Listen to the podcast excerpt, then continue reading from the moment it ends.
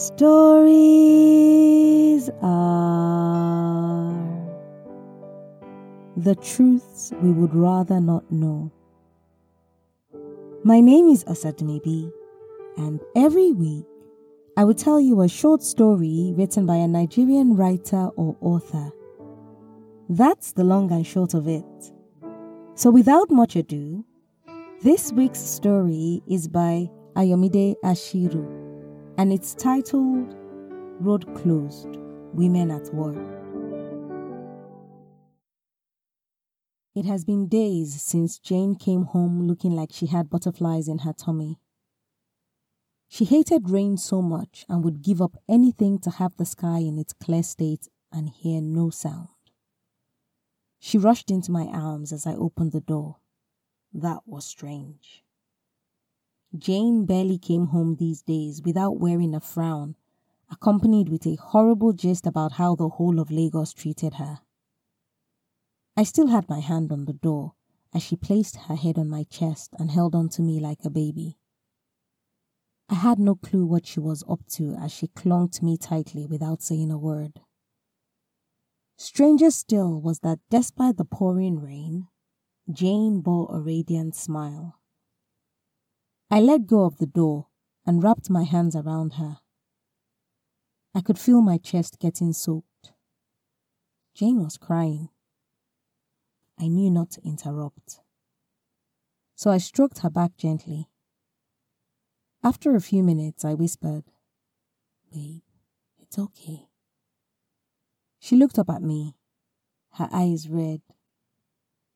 Babe, I'm six weeks gone. Those were the sweetest five words I have ever heard. In a minute, my life turned around. I doubted my ears. What did you say? I queried. I know you heard me. Now she was smiling. I lifted her off the ground and placed her carefully on the sofa. I was overwhelmed with joy and started decorating her face with kisses. Thank you, babe. Thank you. Gradually, things changed in our home. We played like we did when we first got married. Jane smiled more and cared less about rainy days and whatever the whole of Lagos may or may not have done to her on any given day. I was eager to be a father. I could not contain my excitement. I watched my wife's body transform. I could not stop imagining how stressful it must be carrying our baby. I wished I could help, but Jane carried it gracefully. As days extended to months, home became my office. I was there to do everything Jane wanted to do. Our princess would be here in no time. Nothing must go wrong.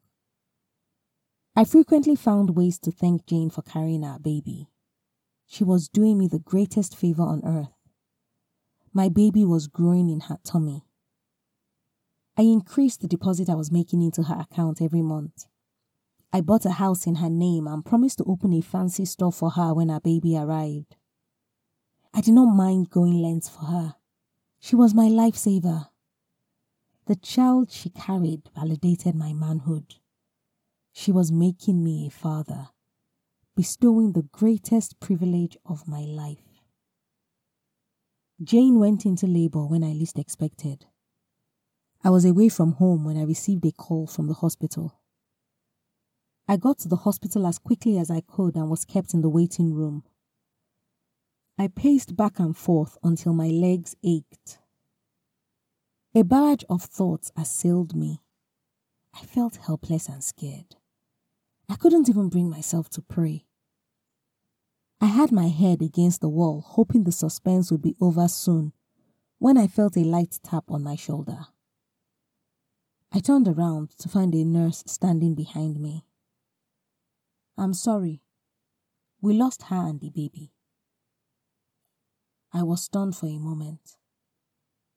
I could not comprehend what she had just said.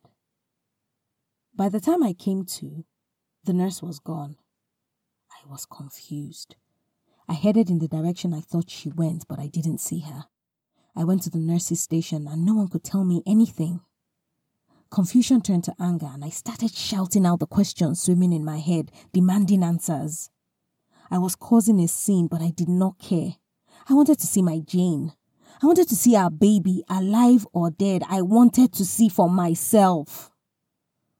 But all I saw was sand and dirt as I landed face down after being thrown out of the hospital by the security guards. Several days and several attempts to get answers resulted in several beatings and a night in a police station. My world came to a standstill. Each day, something died in me. Jane was gone, and so was my daughter. Nothing else mattered. Alcohol became my companion. Alcohol and tears. I drank till I passed out, and then woke up with tears streaming down my face. I stopped going to work. I had no life. What was there to live for?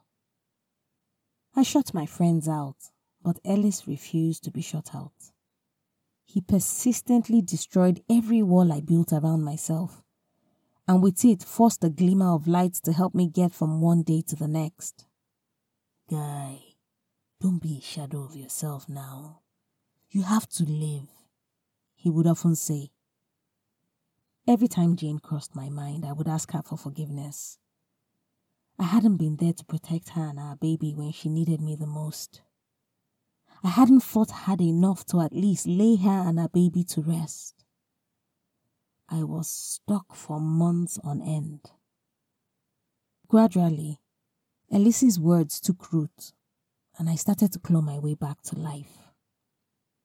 Elise was elated when he saw me picking up the pieces of my life. I let him talk me into going out to a quiet spot for lunch every weekend, and then a trip to the supermarket to stock up on food for the week. It became our weekend routine. He was my brother from another mother, my anchor through the craziest storm of my life. One weekend, Elise was out of town and I was reluctant to leave the house. I was no longer used to venturing out on my own and was going to skip the supermarket run when my phone beeped. It was a text from Ellis. I am back early and I'm hungry. I hope you have stocked the house with the necessary. I'll be with you in an hour. I did not want to deal with a hungry Elise, so I reluctantly got dressed and headed out. I had to make a pit stop to withdraw cash. Daniel! I turned around and saw Amaka, one of Jane's friends. The last thing I wanted was a reminder of the past.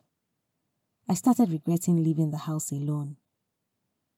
But these run ins were bound to happen sooner or later. We hugged awkwardly, exchanged pleasantries, and made small talk. I knew I needed to get past the awkward, so I asked, how are you coping without Jane? Wetin we wan do? She dey enjoy America na. Sorry? Jane is dead. Didn't you hear? Amaka burst out laughing, and she kept laughing until her eyes watered. She saw my confusion and tried but failed to restrain herself. Annoyed, I made to walk away and she held my hand and began to apologize as she pulled herself together. I'm so sorry, Daniel. But Jane is not dead. You were just her next customer. What, what, what do you mean? Wait. You really thought you had a wife? Jane and Nollywood now. It was all an act. With all the alcohol I'd consumed to drown my sorrow, I had never felt as dizzy as I did as I caught snatches of Amaka's tale of how Jane had planned the whole episode. Our baby. She, she, she was pregnant. What about my child? I managed to ask. Hmm. Daniel. Jane has no womb and um, you cannot father a child. That is why she picked you. Islamiyat Ayomide Asiru is an avid reader and a short story writer. She has a degree in English language from Obafemi Awolowo University. She is enthralled by the transformative power of writing and is dedicated to portraying the dynamism of life and giving an insight into the evolving human condition in her work. Her work explores themes of morality and confronts popular conceptions of reality. You can read more of her work on Medium at Ayomide Asiru 4 and connect with her on X at Ayomide Asiru. Details and links will be in the episode description. If you've got a story you would like to be featured on this podcast, or a published book you want to make into an audiobook, send an email to info at osadumebi.com or send me a message at osadumebi on either Facebook, Instagram, LinkedIn, or Twitter. I look forward to collaborating with you. And if you've enjoyed this week's episode, please subscribe, leave a review, and tell a friend that stories are a good escape for a few minutes each week.